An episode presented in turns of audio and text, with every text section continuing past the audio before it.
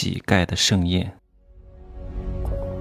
没有事实，没有真相，只有认知，而认知才是无限接近真相背后的真相的唯一路径。Hello，大家好，我是真奇学长。我知道各位在一些三四线的城市里边会遇到这样的一个问题：去某些部门办事情，反而是一些领导比较好伺候一点点啊，相对来说通情达理；反而是一些基层的这些员工特别难伺候。你给他们钱吧，他们也不敢要啊，因为 管得非常之严啊，所以不敢要你的钱。但是想尽办法呢，为什么要给你添点堵呢？为什么要让你不爽呢？为什么要让你去折腾来折腾去呢？各位，你想过这个事情没有？我之前在北京一个公司上班，去一个部门办一个事情，哎呀，又是说我这个没带那个没带，你想想清楚，为什么他们会这样？来。提示大家一下，我经常讲，人是要寻找存在感的，而穷人的存在感，因为他们赚不到钱，会转嫁到别的地方，比如说。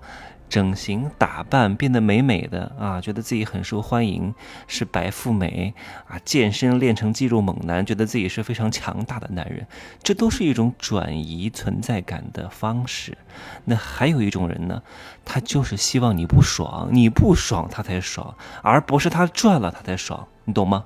所以有时候你找穷人合作呀，哪怕你跟他讲啊，这次合作。是你吃亏，他占大便宜，然后只需要他稍微的配合你去做一点点小的事情，对方还是不愿意。为什么？因为他给你添堵，他更爽，他的爽感和幸福感是来自于这里的。我有时候就弄不明白了，你如果稍微把眼光放得长远一点，有一些当下冲动的行为，你就根本不可能去做。但是穷人他不是这么想的呀，他宁愿自己不占大便宜，也得让你不爽，你懂吗？不爽才是他们的利益点，而不是赚钱，你懂吗？所以你不要跟穷人去合作，没有必要的。你看，在地铁里面天天打架闹事儿的，你踩了我一下，我要给你一巴掌，啊，你让我不爽了，我就要堵在你家门口啊，织毛衣啊，搞到你啊这个家破人亡为止，让你不爽。他从来没有想到让对方家破人亡，他能有什么好处？让对方啊这个受伤了。残废了，进医院了，他能有什么好处？他唯一能够获得的就是我爽。你看，就是这一个爽，才是对他们来讲最重要的，而不是利益，而不是财富，而不是金钱。他们宁愿不要，我大不了不干了，我大不了不要这个钱，我要出这一口气。你看。我就遇到很多这样的人哈，我大不了不干你这单生意了，但是我得骂你，但是我得出这口恶气，因为他们的面子太值钱了，他们太重要了，太真实了，唯一仅存的东西呀。所以我希望各位不要圣母心泛滥啊，教穷人致富的方法。不能教，我为什么要收钱啊？就是因为穷人从来不会给我付钱，我怎么可能免费教他们嘛？你教他们，他们还会反噬你，还会觉得你给的不够多，还得要更多，觉得你是理所应当的，觉得关注我还是我的荣幸。去你妈的！所以你想要帮他们，他们会怀疑你的动机。你越是想帮他们，他们就越怀疑你。各位，懂吗？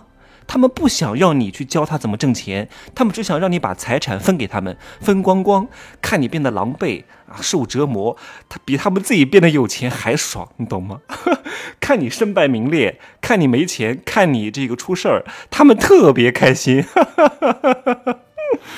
所以我给各位一句忠告：合作从来都是发生在富人跟富人之间的，跟穷人不用合作，直接给他们钱就行了。雇佣关系干不好就不要拿钱，其他的不要跟我废话啊，不要跟我讲太多。干不好就滚蛋，干得好就拿钱。我们不可能跟你合作的，穷人只想对你吃干抹净。我也说了很多，爱情这种东西啊。都是穷人勒索富人的工具而已，好吗？哪怕是穷人跟穷人之间的合作，哪怕他们在一块儿取得了一些短暂的、啊暂时性的胜利的果实，一旦有了一点点成绩之后，就不会再有好果子了啊！再往以后是很难发展长远的了，因为一旦有了一点胜利的果实，就开始内卷了，就开始窝里斗了，就开始互相踩踏、互相欺骗了，谁也不想继续开创了，只想坐地分钱。都不想努力啊！我就这样就行了。我要努力了，你们分我的钱，那我就不干了。你看，就是这种心态。不要救他们，不要扶贫，不要浪费一分钟。各位，脱贫攻坚不是你干的事情。天地不仁，以万物为刍狗。各位，好好的理解人和人本质的不同，你才能更好的做人。把我的入世十三节在月底好好都听一听啊，每两天更新一期，你就知道人应该怎么做人，如何对待别人，成为更好的人，好吧？今儿呢就说这么多，可以呢加我的微信，真奇学长的拼手字母加一二三零，备注喜马拉雅，通过概率更高。再见。